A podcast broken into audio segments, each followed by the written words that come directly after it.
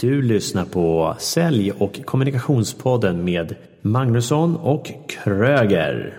Du ska lyssna på den här podden för att få inspiration, insikt, perspektiv, konkreta tips och en good feeling. Jag är Mikael Kröger, exekutiv coach, utbildare i ledarskap och kommunikation. Jag är även chef på ett bemanning och rekryteringsföretag i Stockholm. Jag är Daniel Magnusson, säljcoach som åker land och rike runt för att se till att säljare och säljchefer säljer och presterar mycket mer än vad de gör idag. Och tillsammans så har vi Sälj och kommunikationspodden. Nu kör vi! Nu kör vi!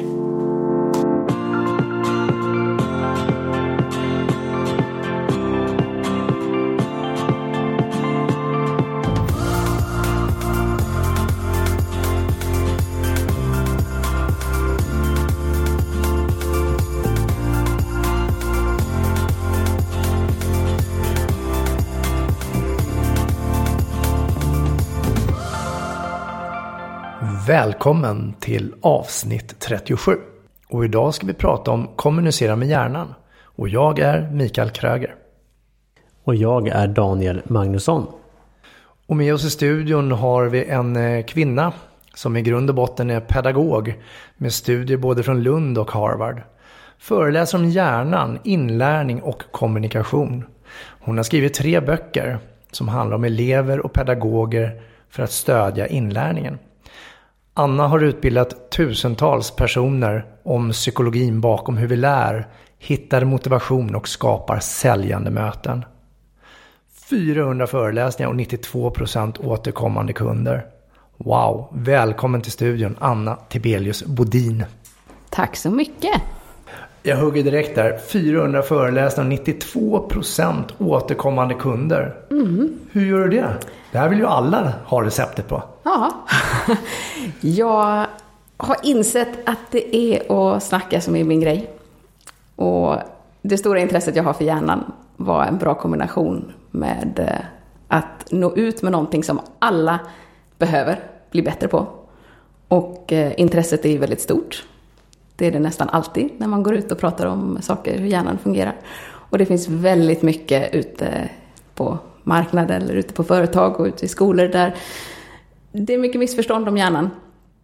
Och när man kommer och rättar ut en del frågetecken och visar på praktisk användning av det som forskningen faktiskt har kommit fram till så eh, är det väldigt uppskattat. Så du förespråkar att vi ska använda hjärnan mer alltså, eller? Ja, lite mer medvetet. Mm. Det är svårt att inte använda hjärnan, men medvetet är, kan vi glömma bort att använda den.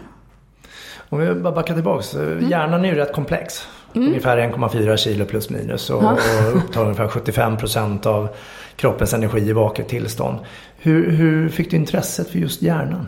Jag började med att titta på inlärning som funktion. Alltså hur, vad händer när vi lär oss saker? Och det är egentligen det som involverar mest av vår hjärna. Och sen bara bygger man allting på det. Vad händer när vi då inte lär oss saker? Vad händer när vi inte minns? Och vad är det som gör att vi minns vissa saker och inte andra? Hur spelar känslorna in? Vad är det för hormoner som påverkar? Och, eh, och sen allt från vardagen. Vad är det som förändras i den här processen när vi lägger på stress, och när vi lägger, känner oss hotade och när vi känner oss otillräckliga eller när vi känner oss hyllade. Och alla tänkbara situationer som vi har i vår vardag. Som, eh, som påverkar så mycket av något som vi annars tar ganska mycket för givet. Att vi bara ska minnas saker och lära oss bara genom att lalla runt. Och det är en väldigt stor skillnad på vad man skulle kunna kalla det för att lalla runt och att faktiskt minnas vad det är vi registrerar, som, registrerar omkring oss. Så en medveten eh, lalla runt skulle vara bättre än omedveten sådan i alla fall? Ja, det kan man säga.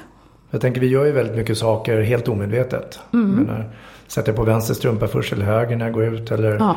går jag utanför eller vad ska jag äta lunch? Alltså vi gör ju väldigt många, eh, eller tar många beslut ja. omedvetet. Mm. Som vi egentligen skulle kunna medveten göra. Är det så du tänker då? Både och. Vissa saker borde vi medvetandegöra eftersom vi har ambition att faktiskt komma ihåg det. När vi sitter och läser en massa text oavsett om det är skönlitterärt eller på jobbet eller någon rapport eller en artikel eller dagstidningen, så gör vi det för att vi vill lära oss någonting. Vi vill ju ta del av texten. Och om vi gör det omedvetet så är det ganska bortkastad tid. För då kommer vi ju inte ihåg den. Men det finns ju massor av saker som vi gör i vår vardag som vi inte har något som helst behov av att komma ihåg.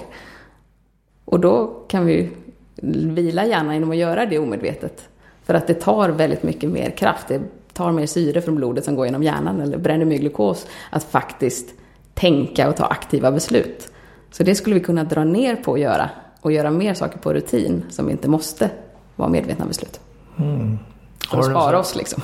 Har du något så här direkt tips nu hur, hur jag ska kunna lära mig bättre om jag exempelvis läser texter, jobb eller tidningar? Ja, för det första så är det ju att du faktiskt gör någonting med den informationen. Om du tänker dig att det utifrån hjärnan sett fler processer som går från din hjärna ut till ögonen som registrerar texten än vad det som går från ögonen upp till hjärnan. Det är mer av hjärnan som tolkar synintrycket än vad det är synintryck som kommer upp till hjärnan. Så ju mer aktiv du är att ta in texten, det vill säga testar dig själv, eller det är inte samma sak, men att du kollar ju det genom att du testar. Skulle du kunna återberätta vad det är du läst? Efter bara ett stycke, skulle du kunna säga vad det var det faktiskt stod? De flesta av oss tror att ja, men det är klart jag skulle kunna, jag har rätt bra koll. Mm. Ja, lägg bort texten och försök. Eller gör det efter tre slides av en powerpoint. Vad stod det? Mm. Jo, men jag kan ju på ett ungefär. Ja, men du vet, du kommer ihåg vad det stod. Ja, men du vet så, typ. Alltså, nej, det gör du inte. För att... Eh... Men det är ju också hjärnans behov av att generalisera och förändra ja. och förenkla för att vi ska kunna ja. komma ihåg vissa delar. Men, men det är svårt att återberätta. Ja. Vi skulle bara kunna backa tillbaka nu och skulle återberätta det du har sagt. bara, hmm, en del kommer jag nog ihåg. Ja, förhoppningsvis. Och det är därför man ska lyssna om på avsnitten väldigt ofta. Mm. Eh, så, så hur, hur, kan jag bli mer aktiv då när jag läser? För att lära mig mer. Eller få det att fastna egentligen. Det är väl det det handlar om egentligen. Ja, att få det att fastna det bygger på att dels du får tankar kring det du läser. Och då handlar det ju för första hand om att få ett fokus. Det är ju mer och mer ovanligt idag att vi fokuserar. För att det finns så mycket distraktioner. Och det är ju en klassiker nu att alla har så dåligt arbetsminne att vi, ja, ner i åldrarna så får man diagnoser för man har så dåligt arbetsminne och även vuxna pratar om att de har så dåligt arbetsminne och behöver träna arbetsminnet. Men aldrig i världshistorien har vårt arbetsminne varit så belastat som idag. Det är så mycket vi behöver hålla i huvudet samtidigt. Och under den här processen vi ska hålla allt det här i huvudet för att då kunna ta fram det på beställning så blir vi hela tiden störda. Av mobiler, av datorn, av kollegor eller saker som händer omkring oss hela tiden som pockar på vår uppmärksamhet. Och det här avbrotten gör att vi inte hinner tänka en tanke klart. Den blir hela tiden avbruten. Och då blir det inte kan man säga, solida synapser om man ska vara exakt i hjärnan. Utan det blir trasigt om vi ska förenkla det. Usch vad hemskt det där låter. Så Daniel, hur känns det att ha trasig hjärna? ja, det, det, låter ju, det låter verkligen hemskt och det är ju hemskt också. Bzz, ja. bzz, surrar och det burrar och det piper och ja. eh, det är Pokémonjakt och alltihopa. Ja. Så, så Okej, okay, så att ta bort distraktionerna då, det är ett sätt. Att ta bort distraktioner under tillfällen när du faktiskt behöver ta in information och kunna den i efterhand. Alltså du behöver lära dig någonting. Mm. Och det här låter ju som ett tillstånd som vi då skulle behöva ha jämt, men det är verkligen inte sant. Det är ganska liten tid för de allra flesta av oss, klart beroende på jobb och så, som, som vi behöver lära oss någonting. Klart, pluggar man och så, så är det ju en annan sak, men det är väldigt mycket av vår vanliga arbetsdag, som, oavsett vilken typ av arbetsdag du har, där du bara gör saker på rutin. Och det går alldeles utmärkt. Men ska du ta in någonting, ska du lära dig vad som står i en rapport eller en presentation eller PM eller någonting, så behöver du ta bort distraktionerna för att faktiskt kunna ta in det. Mm. Så då, då, är det värt att stänga av mobilen, slå igen datorn eller stänga av så att du inte kan bli kontaktad och ja. gå undan, stänga dörren eller liknande? Det finns en anledning till att de flesta människor menar att ska jag verkligen få någonting gjort och fokusera så går jag hem från jobbet. Då sitter mm. jag hemma.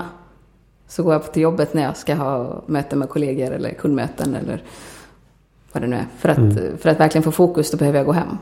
Och det, det säger ju någonting om arbetssituationen ser ut så på företag. Det är ju inte alla företag förstås, men tillräckligt många för att det verkar vara ett problem. Mm, där är jag lite tvärtom. Jag går gärna in till jobbet väldigt tidigt. De flesta kommer vid åtta, halv nio. Jag kan nog vara där strax före sju. För jag tycker den där första timmen för mig är så viktig. Och det är väl min fokustimme någonstans. Ja, då sitter du själv eller? Ja, då är jag själv. Och då har jag liksom den möjligheten att, att få vara just i det som jag behöver göra då. Tänkte på, vi har infört, eller jag har infört eh, nu att vi har telefonfria möten. Mm. Det vill säga vi har inte mobilerna med oss när vi sätter oss i möten. Utan vi håller mötena på ungefär 45 minuter. Mm. Eh, ta inte med mobilerna. Och det är ett sätt att bli av med, med viss form av distraktion. Ja, verkligen. Bra. Men det, sen vad är det första som händer när folk går ut ur mötena? Det, det, är väl, ja, det är datorn, mejlen eller så är det telefonen. Jag tror nästan telefonen går före. Mm. Kan jag missa något på Instagram eller Facebook-uppdatering eller vad det nu kan vara. Sms-samtal. Ja. ja, från kund. Också. Mm. Jag tror att, jag får man tror... väl innerligt hoppas att ja. det är något jobbrelaterat också. Ja, och det tror jag. Men jag tror också att vi har behov av att få, få eh, fly ibland. Alltså, mm. men typ gå in på Facebook eller Instagram mm. som exempel nu. Då. Mm. Det var något företag som hade infört något, något förbud för det där med, med sociala medier och allting. Jag tänkte att men vad vill man uppnå då? då? För det är inte säkert mm. att du får ett bättre resultat bara för att ta bort någonting. Men, men som du säger under vissa stunder. Exakt. Så de här timmarna, nu kör vi fokus på det här. Ja. Mm. Nej, men så särskilja olika tidpunkter på dagen i vad det är för typ av uppgifter du behöver göra. Mm. För det här med återhämtning är ju en extremt viktigt moment. Återigen, antagligen viktigare idag än någonsin tidigare i världshistorien. Just för att vi har så lite återhämtning. Och även om återhämtningen idag då ser ut som Candy Crush eller Facebook eller Instagram liksom, så det är ju helt okej. Okay. Vi behöver fortfarande en återhämtning. Liksom. Det har människan alltid behövt. Eller Pokémon då alltså? Eller Pokémon, ja. Då får Men frågan, frisk luft. Ja, och frågan kommer ju till dig. Ja. Har du Pokémon? Är det nu en app eller hur? Använder du det? Nej. Nej. Daniel? Nej. Nej. Jag har ett liv brukar jag säga. Ja. Ingen värdering i det. Nej, inte alls. Okej, vi, vi lämnar Pokémon-frågan där med punkt. Ja. Skönt. Det är ingen av oss som kommer trilla i vattnet eller bli påkörda av bilar eller tåg. Nej, Nej, det verkar dumt. Okej, okay, så mm. fokusera och ta bort distraktionerna är ett bra sätt att få inlärningen. Och, och få saker och ting att fastna. Mm.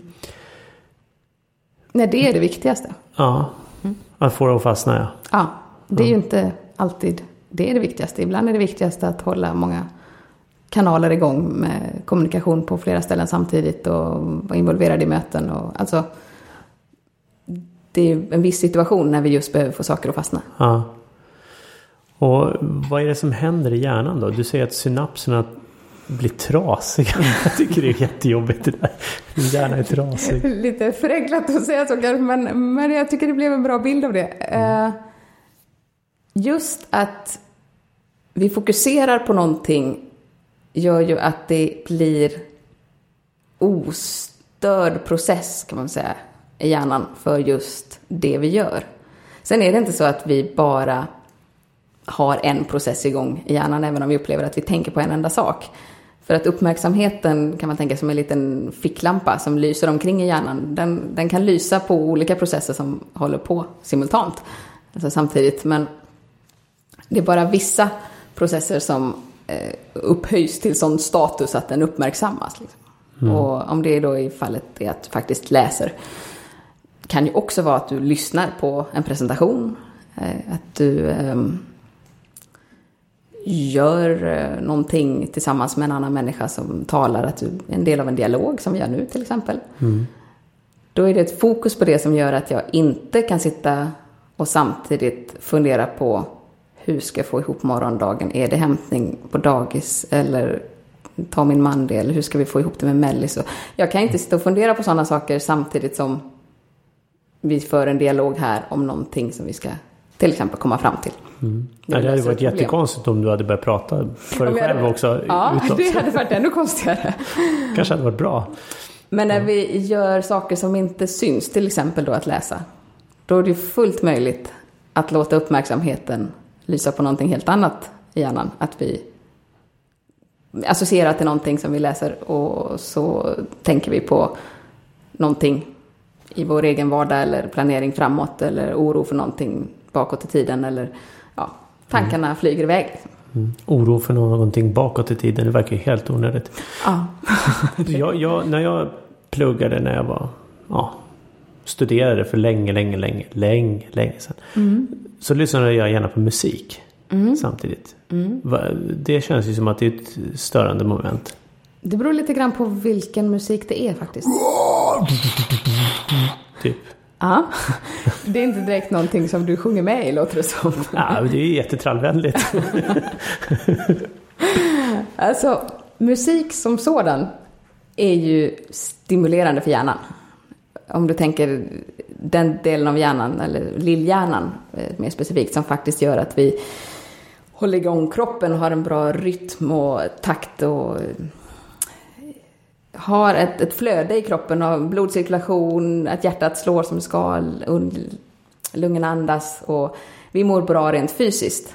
Det är lillhjärnan som tar hand om det? Ja, och den uppskattar att få rytmer och takt och okay. melodiösa ja, i det här fallet kanske inte så melodiöst då. ja, på sitt sätt. Men så, så det är å ena sidan positivt i den bemärkelsen för att det håller dig i ett mer vaket tillstånd. Och i det fallet då mer tillgängligt. Det vill säga du tar in mer bättre för du är mer eh, alert kan man mm. säga. Men å andra sidan kan man säga att du kan fortfarande bara tänka på en sak i taget. Så om du tänker på musiken att du börjar associera kring det, precis som när vi pratar om när du läser. Alltså du börjar fundera på vad det är för musik och du börjar fundera på den där sommaren 98 när den här låten kom ut och den här tjejen du träffade då. Alltså, du börjar få associationer och tankar och framförallt känslor till, till musiken. Då tänker du ju på det du lyssnar på. Mm. Och, då... nu tänkte jag, vad gjorde jag 98?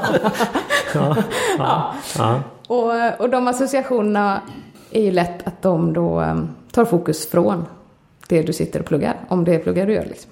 Mm. För du kan fortfarande bara tänka på en sak i taget. Ja, och nu säger du du och jag är man. Ja. Och är det så att män kan bara tänka på en sak medan kvinnor kan tänka på fler saker? Eller är det bara Nej. en myt? Det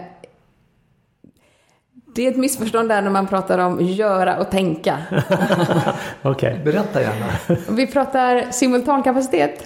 Och så vill jag egentligen inte ens gå in på den diskussionen om huruvida det är kvinnor som är bättre på det eller inte. Det har alla sina personliga erfarenheter av, huruvida det är sant. Men det är skillnad på att göra många saker samtidigt och att tänka på många saker samtidigt.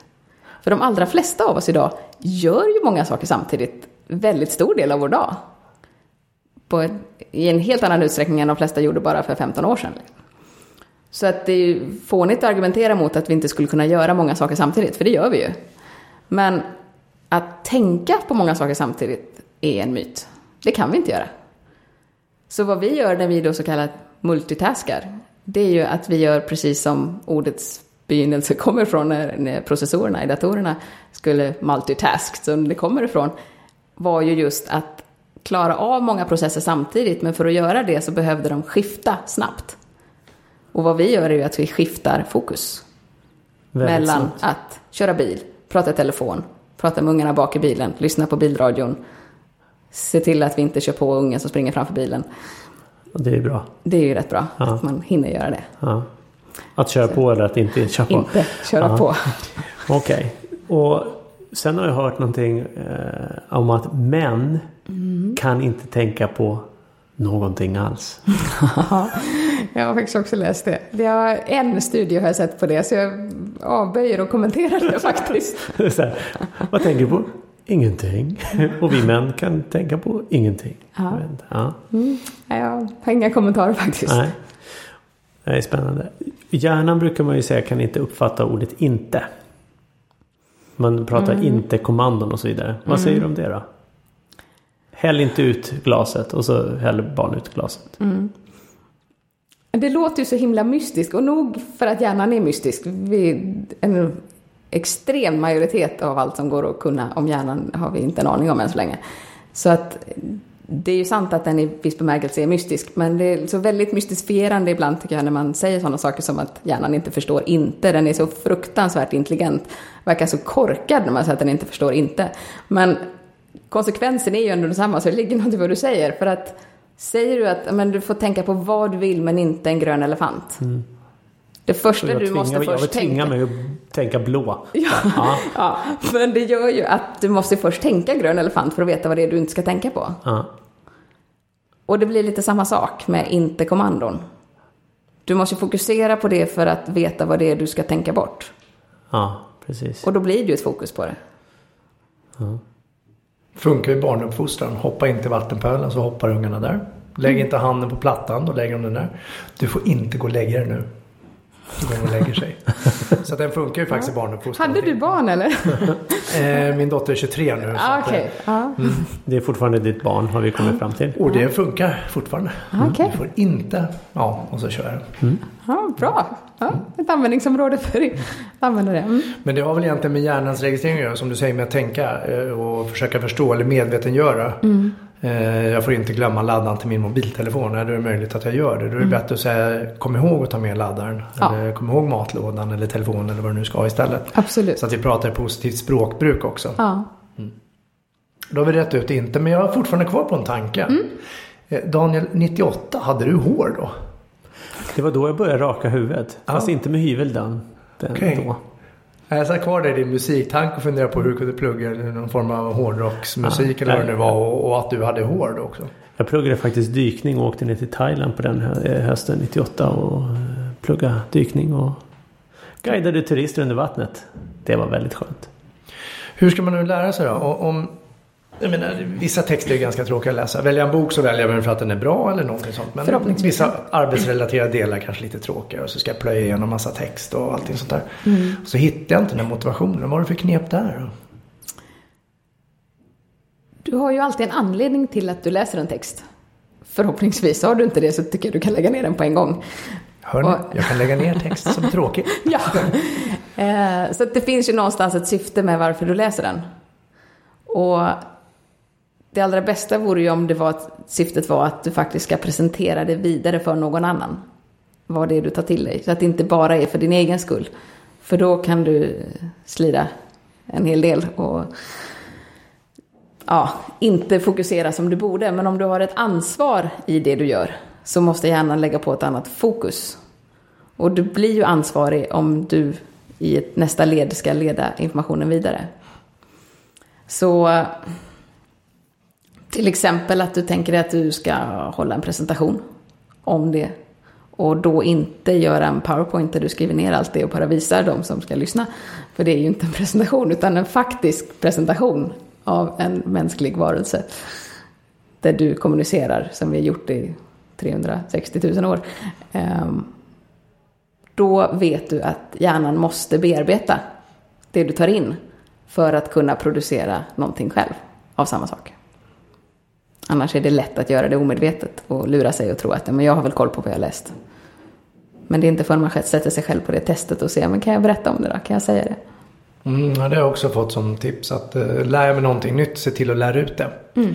För lär jag ut det, då förstår jag det bättre. Och så, så fastnar det hos mig själv också. Mm. mm. Och det blir ju en liten repetition. Och det det här handlar om också är att tänka att nu ska jag kunna lära mig för att lära någon annan. Mm. Per automatik fastnar. Vi pratade om eh, också det här med att skapa säljande möten. Mm. Det är ju spännande. Ja, det är ju det. Vad är det för någonting?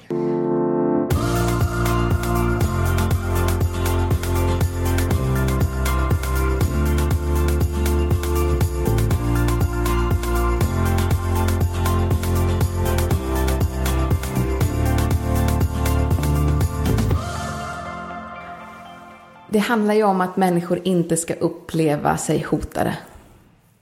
Och det gör vi väldigt ofta. De allra flesta människor upplever sig oftare hotade än belönade.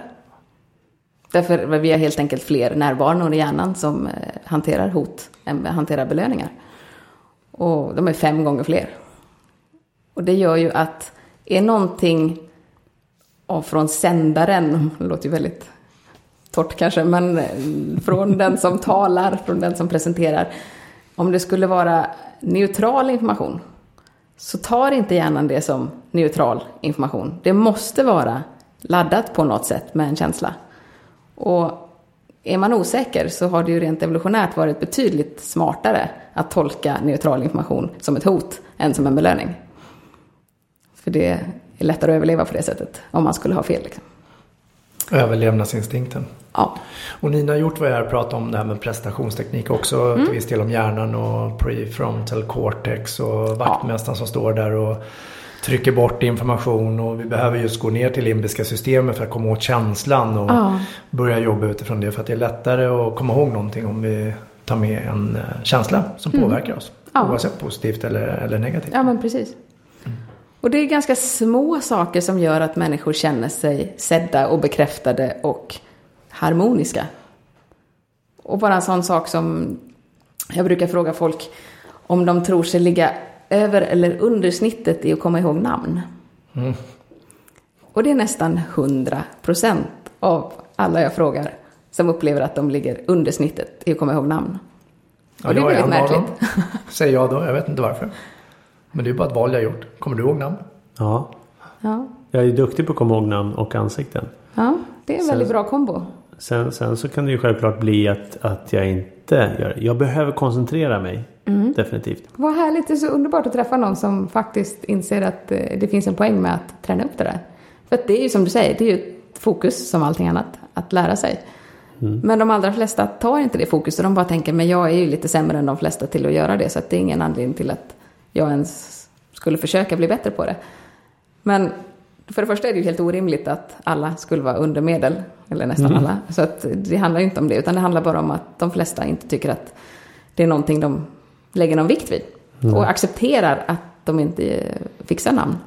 Samtidigt så är de allra flesta rätt överens om att när man blir tilltalad vid namn, när man träffar en ny person, så känner man sig rätt bekräftad. Hur tänker du då, Anna? Alltså när jag... Anna, hon heter ju inte Anna. Vad jobbigt det hade blivit om det var fel. Vad nervöst det blev. Hade det blivit fel så hade vi klippt bort det, men nu var det ju Anna du ja. ja. Um, jo, Mikael.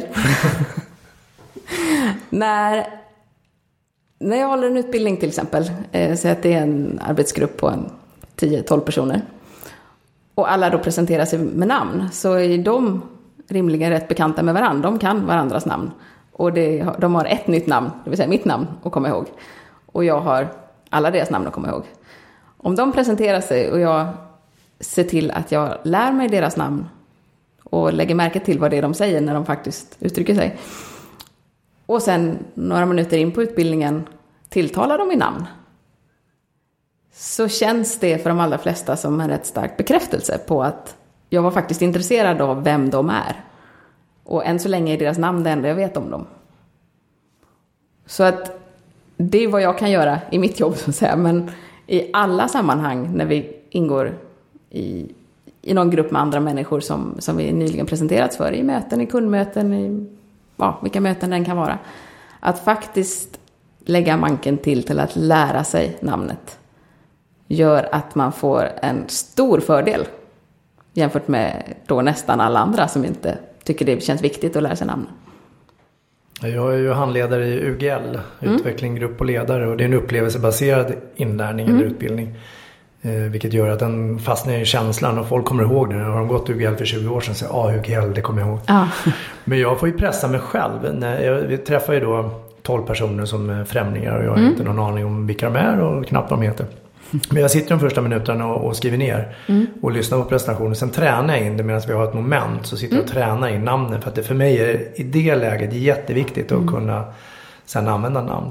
Skulle jag ta en genväg ibland, inte just på den utbildningen men andra utbildningar. Då, då utbildar eller presenterar någonting. Jag brukar använda du-form så att jag hela tiden pratar till duet eller jaget mm. eller vad nu ska säga. Istället för att säga ni eller? Ja, ni mm. eller er och då säger jag så här, ja. men du. Och så ja. går jag in och då kan det vara 10 pers, det kan vara 100 pers också för mm. den delen. Men för, för då tar jag den här lilla genvägen och ändå att oh, oj, han mm. kanske pratar till mig. Det är nog bäst jag är lite alert nu. Ja. Men det är ju en form av manipulation. Ja, det kan man ju säga det. Men det är väl all kommunikation. Ja, hur tänker du då? då? Vi har ju pratat om manipulation tidigare och ja. coach Antoni sagt kommunikation, locka, leda, lura.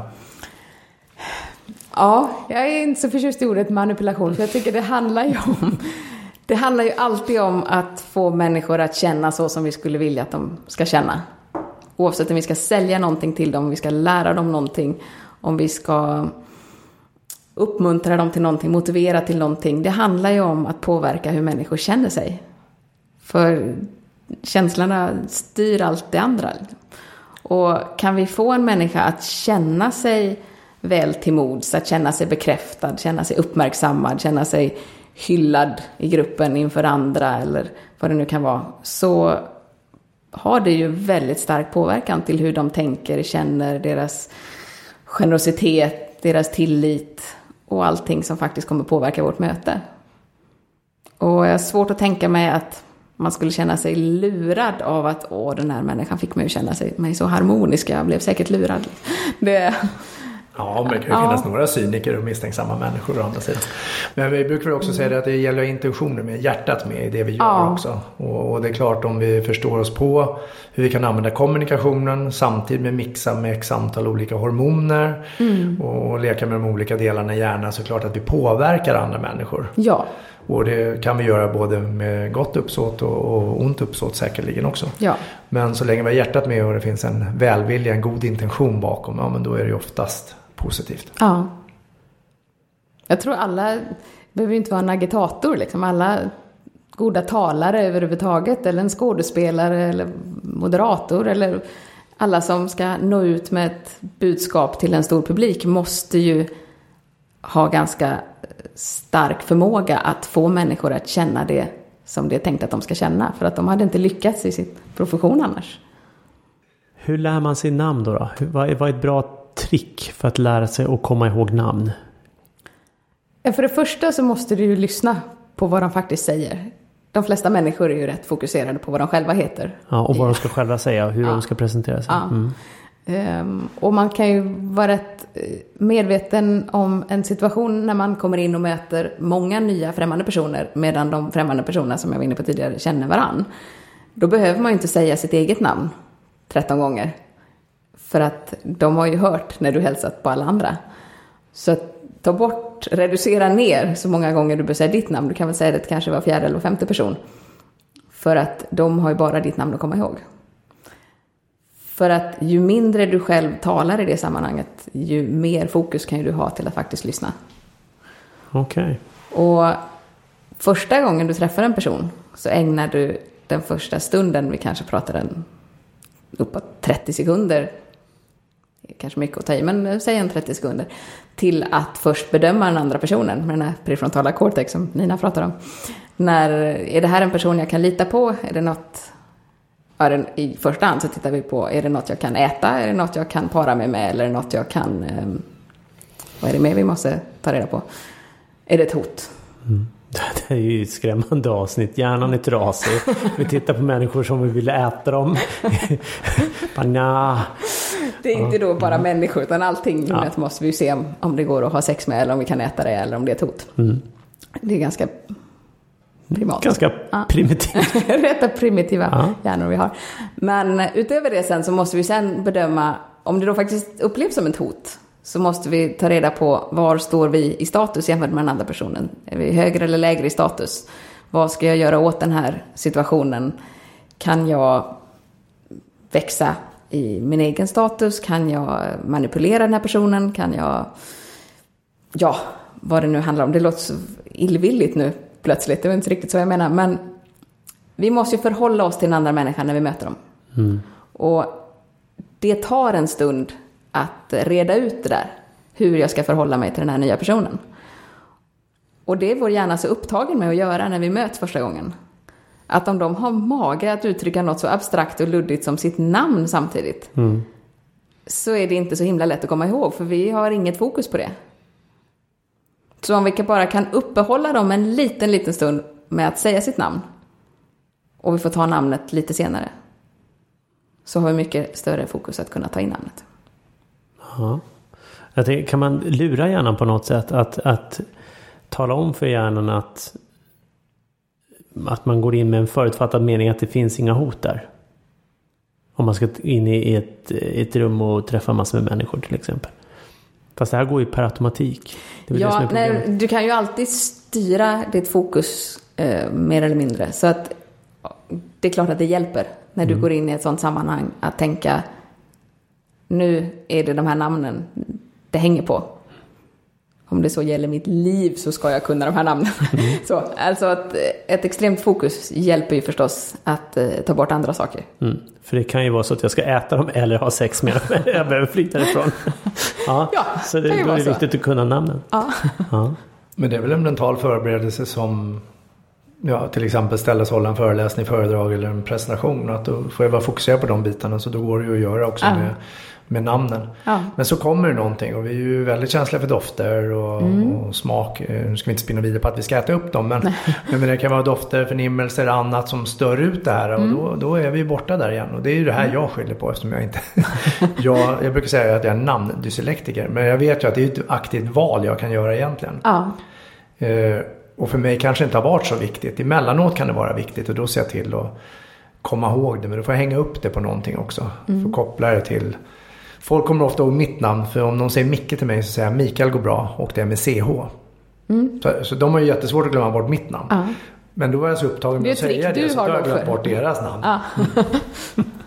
Det förstår jag att du gör. För att det, det, tar ett, det blir ju en process för dig att, att uttrycka det även om du är van att göra det. Mm.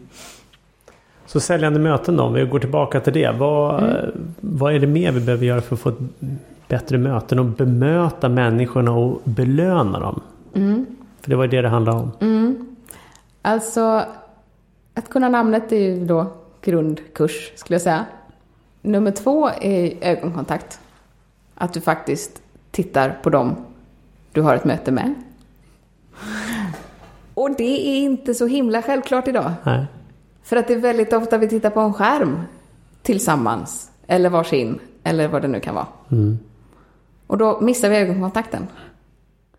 Och om vi inte fokuserar på samma sak eh, samtidigt, eller ja, om vi inte fokuserar på någonting som vi talar om med ögonkontakt, så får vi inte en gemensam upplevelse. Så om, om jag då skulle presentera någonting, sä- vi säger en produkt då, eller har en powerpoint eller en produkt. Och jag tittar på produkten istället för att titta på personen. Och personen tittar på produkten också. Så blir det inte ett säljande möte med andra ord. Inte lika säljande som om ni hade ögonkontakt. Ja. Och det här är ju förstås en, en avvägning, för det är klart att har ni en produkt som ni pratar om så är det ju rätt rimligt att sänka ner blicken och titta på produkten tillsammans för man ska visa och man vill ju inte... Det är ju inte ett självändamål att inte förlora ögonkontakten så att säga. Det, det måste vi göra för att det finns en poäng med att titta på produkten. Men att inte fastna i det utan ta tillbaka ögonkontakten så att vi har den relationen. Just det. Så i det fallet så skulle jag säga att det är väl kanske mer naturligt att vi kan ha ett samtal om en produkt och samtidigt behålla en ögonkontakt. Det är väl svårare i sådana där så kallade presentationer med PowerPoint till exempel, eller vad det nu är på display, Ja. där talaren är vänd bort från den de talar med. ja, den är skön. Det Och- är ju inte helt själv. ovanligt. Ja, nej, nej, det är väldigt Nej, vanligt. Och tittar på sin egen skärm, Ja. eller PowerPoint eller vad det nu är. Ja. Använder du powerpoint? Det gör jag inte, men jag skulle kunna göra det. Jag har inget emot PowerPoint som sådant. Jag är bara emot hur de allra flesta människor använder det. Därför att det är väldigt, väldigt, väldigt nytt för vår hjärna att ta in information genom PowerPoint. Genom text på PowerPoint. Ja. Tricket där är ju egentligen att stänga av den. Ja. När du pratar. Ja. Om du pratar om bilden och sen stänga av den och sen så... För då, då kommer ju fokus på dig igen. Ja, samtidigt så är det ju väldigt temporärt och luddigt och flyktigt med tal. Så att om de som lyssnar samtidigt har någonting att hänga upp talet på, till exempel en bild, Mm. så blir det ett starkare minne. Och så har du en, en bild som presenteras samtidigt som det där temporära talet uttrycks av den som faktiskt presenterar, så blir det en förstärkning, vilket ju är det som ett prestationsverktyg som PowerPoint ska vara. Mm. Och inte massor med text som du också rör till som du sitter och läser samtidigt som du hör och du tittar på bild. Precis, och känner dig lite stressad att kommer du hinna läsa klart sliden innan de byter? Och ska jag lyssna och inte läsa eller ska jag läsa och låtsas om att personen inte talar? Eller, alltså Ja, det och jag ska skriva och anteckna samtidigt. Apropå att tänka på en sak i taget så funkar ju inte det. Det borde vi veta vid det här laget. Ja, ja men det är bra. Så Namnen var basic del. Kom Mm. ihåg namnen, tilltala dem. Det är smickrande när vi tilltalar dem. Använd dem som amerikaner gör i meningar liksom. Ja. Och ögonkontakten Mm. var viktig. Vad säger du om beröring? Det beror ju lite på. Mm. Och, och nu ska jag vara tydlig och säga det handlar inte om att det skulle äta upp eller något sexuellt. Utan det var mera eh, just en hand på axeln eller Ja. Det finns ju många sammanhang där det känns som en, eh, en anknytning. Att man, man har någonting gemensamt, man är så pass nära att man faktiskt kan vidröra varandra. Och att det känns som en trygghet och förstärker det harmoniska. Men det är svårt att uppnå den där trygga harmoniska känslan av beröring när den inte finns där från början. Så jag skulle säga att den förstärker om den finns där. Men annars så kan ju beröring lika väl slå åt fel håll, upplevas som ett hot. mm, härskarteknik. Till exempel. En hand på axeln och säga lilla gumman. Ja, den kombon skulle jag säga väl skulle aldrig funka. Nej, okej. Då har vi rätt ut det. Lägg Ja. inte handen på axeln och säg lilla gumman eller lilla gubben. Nej. Utan enskilt så funkar de. Ja, precis. Ja, ja jag tänkte klapp på huvudet. Hemskt. Ja. Nej. Och vad är det något mer som krävs för ett säljande möte då? Att personen i fråga känner att det ni talar om är till den andres fördel. Så är det någon förändring som ska ske? Är det någon utveckling som ska till för att det är ännu en omorganisation på företaget till exempel i det här eh, mötet och eh, det här ska presenteras för arbetsgruppen så är det väldigt lätt att börja presentera hur den här omorganisationen ska se ut. Men om man istället tar sig lite tid att backa tillbaka och förklarar varför behövs det en omorganisation? Vad är det som gör att vi blir bättre? Att du kommer få mer ut av ditt jobb? Att du kommer sälja mer? Att vi kommer nå nya marknader? Det kommer bli mer spännande att jobba här? Om vi kan omforma vårt företag till att bli på det här nya sättet och då behöver vi en omorganisation. Då har man sålt in det först. Alltså det är ju klassiker med Start with Why. Liksom. Att börja alltid med varför. För att människor ska kunna slappna av och förstå att det finns ett starkt syfte till det här. Och det är inte bara ett objektivt syfte som står på ett dokument som ska in i någon perm. Utan det är faktiskt ett syfte som gör att jag köper detta. Och sen kan vi börja prata om hur. Och det här gäller ju om du ska sälja någonting eller om du ska få med dig någon på en ny process eller oavsett vilket möte skulle jag säga. Så att man, eh, man först, den motparten förstår varför han eller hon kommer att vinna på detta innan man talar om hur det faktiskt skulle gå till. Ett tydligt motiv helt enkelt. Ja, måste börja med det. det kan inte, man kan inte ta det tio minuter in på mötet liksom, utan det, det är nummer ett. Ja. Man ska vara först. Och då kanske man målar upp med en problembild först. Och talar om det här är hur det ser ut idag. Och det här är vårt mål. Och det här är varför vi behöver göra den här förändringen. Förutsatt att alla på mötet är överens om att proble- problembilden är så, Ja. att det är ett problem. Mm. För det, och det är likadant att alla vi kan ju tycka att det här är lösningen och det här kommer bli bättre för alla. Ja. Sen finns det ju de som sitter där och bara nej det där kommer inte gynna mig. Nej. Och då blir det svårare. Det spelar inte roll hur mycket varför egentligen. Nej. Eh, men då kanske vi får ta det individuella möten istället. Ja. Och då ska man ju hålla det väldigt kort och konkret. Och inte linda in och fransa ut. Utan då är det ju de mer primitiva delarna av hjärnan som vi tilltalar till de här personerna som menar att eh, nej, nej, men det här, eh, det här kommer inte gynna mig. Ni försöker lura mig. Ni försöker sätta dit mig på något sätt. Och de skeptikerna, om vi ska kalla dem det, de behöver ju ett Negodilerna. Negodilerna, ja precis. De behöver ett mer kort, rakare språk. Där, vi, eh, där det, det är till kärnan, liksom, rakt på sak. Och vad skulle det kunna vara till exempel? Jo, men att man inte går in på alla dessa bonusar. Jo, men det, i den här nya omorganisationen så kommer du ju ändå kunna få en, du får ju en vecka till semester. Det, det kanske kompenserar. Alltså att man kommer ut på sidospår för att försöka övertyga, för man inser att det där, du kommer aldrig köpa själva läget, så vi får muta dig. Liksom. Ja. Det är ju det som man uppfattar som mottagare då att det är det Ja, de just försöker det. göra. Ja. Att man istället pratar om vad det faktiskt är det gäller och bara det rakt på sak. liksom. Ja. Så nu har jag tre delar. Motivation, hotivation eller det är bra. Ja. Men det kan ju vara en belöning, men den kan ju komma i ett annat skeende då antagligen. Ja, Eh, Men det håller jag med om, för det är många som är, alltså just där man börjar linda in saker och ting. Och, så, och, och det viktiga faktan försvinner i det här fluffet någonstans. Och, och sitter jag och lyssnar, men då tar jag det enkla. Och så bara, jaha, jag ska få en veckas semester, men det var ju jättebra. Jaha, skulle jag behöva göra något också eller? och så börjar jag komma med massa funderingar. Eh, hur hittar man dig då? Jag tänker så här, eh, om jag nu skulle vilja lyssna på dig och hjärnan och hur jag lär in och motivation och säljande delar. Och, har du öppna föreläsningar? jag har som det ser ut idag eh, genom utbildningsnätverk av olika slag.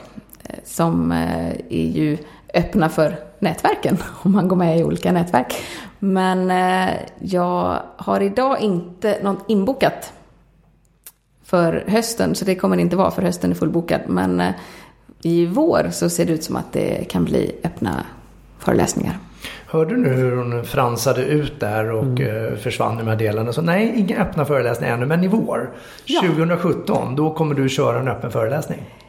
Det kan vi säga då att jag gör. Ja. Om man ändå nu skulle vilja ha tag på det. Ja, man kan ju i alla fall få mer information eh, redan nu på min hemsida. annatebeliuspodin.se i ett ord. Mm.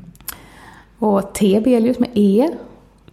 Det är inte så många som får den rätt, så det kan vara bra att framhålla. Och för att du ska få det helt rätt så finns ju den här informationen vid avsnittet och det hittar du på magnussonkroger.se. Smidigt. Ja. Yes.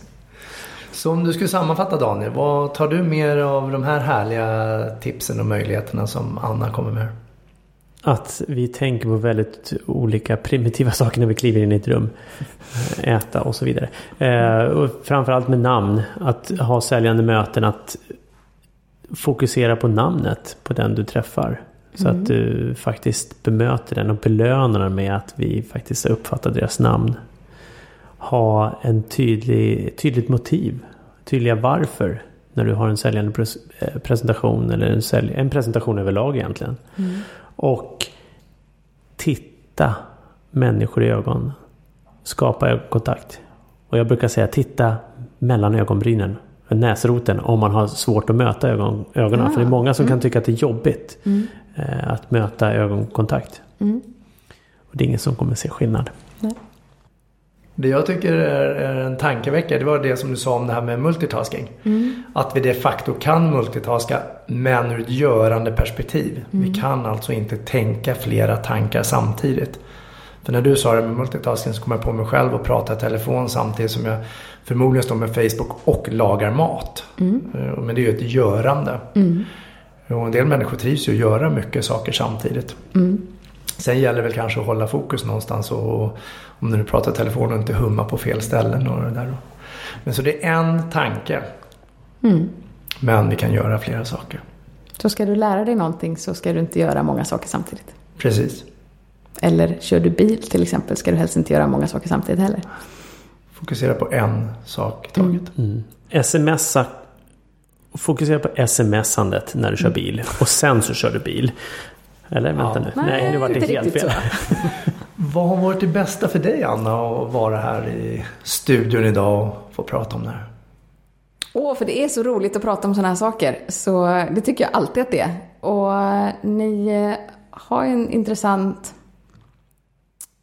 Ert fokus är ju spännande eftersom det handlar just om att sälja, men att sälja när vi pratar om kommunikation.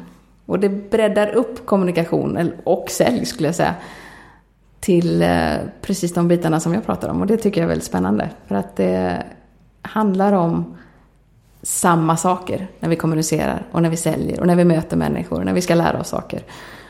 Och ehm, jag tycker det är roligt att vi har börjat komma till ett nytt fokus när vi pratar om, om det här ämnet.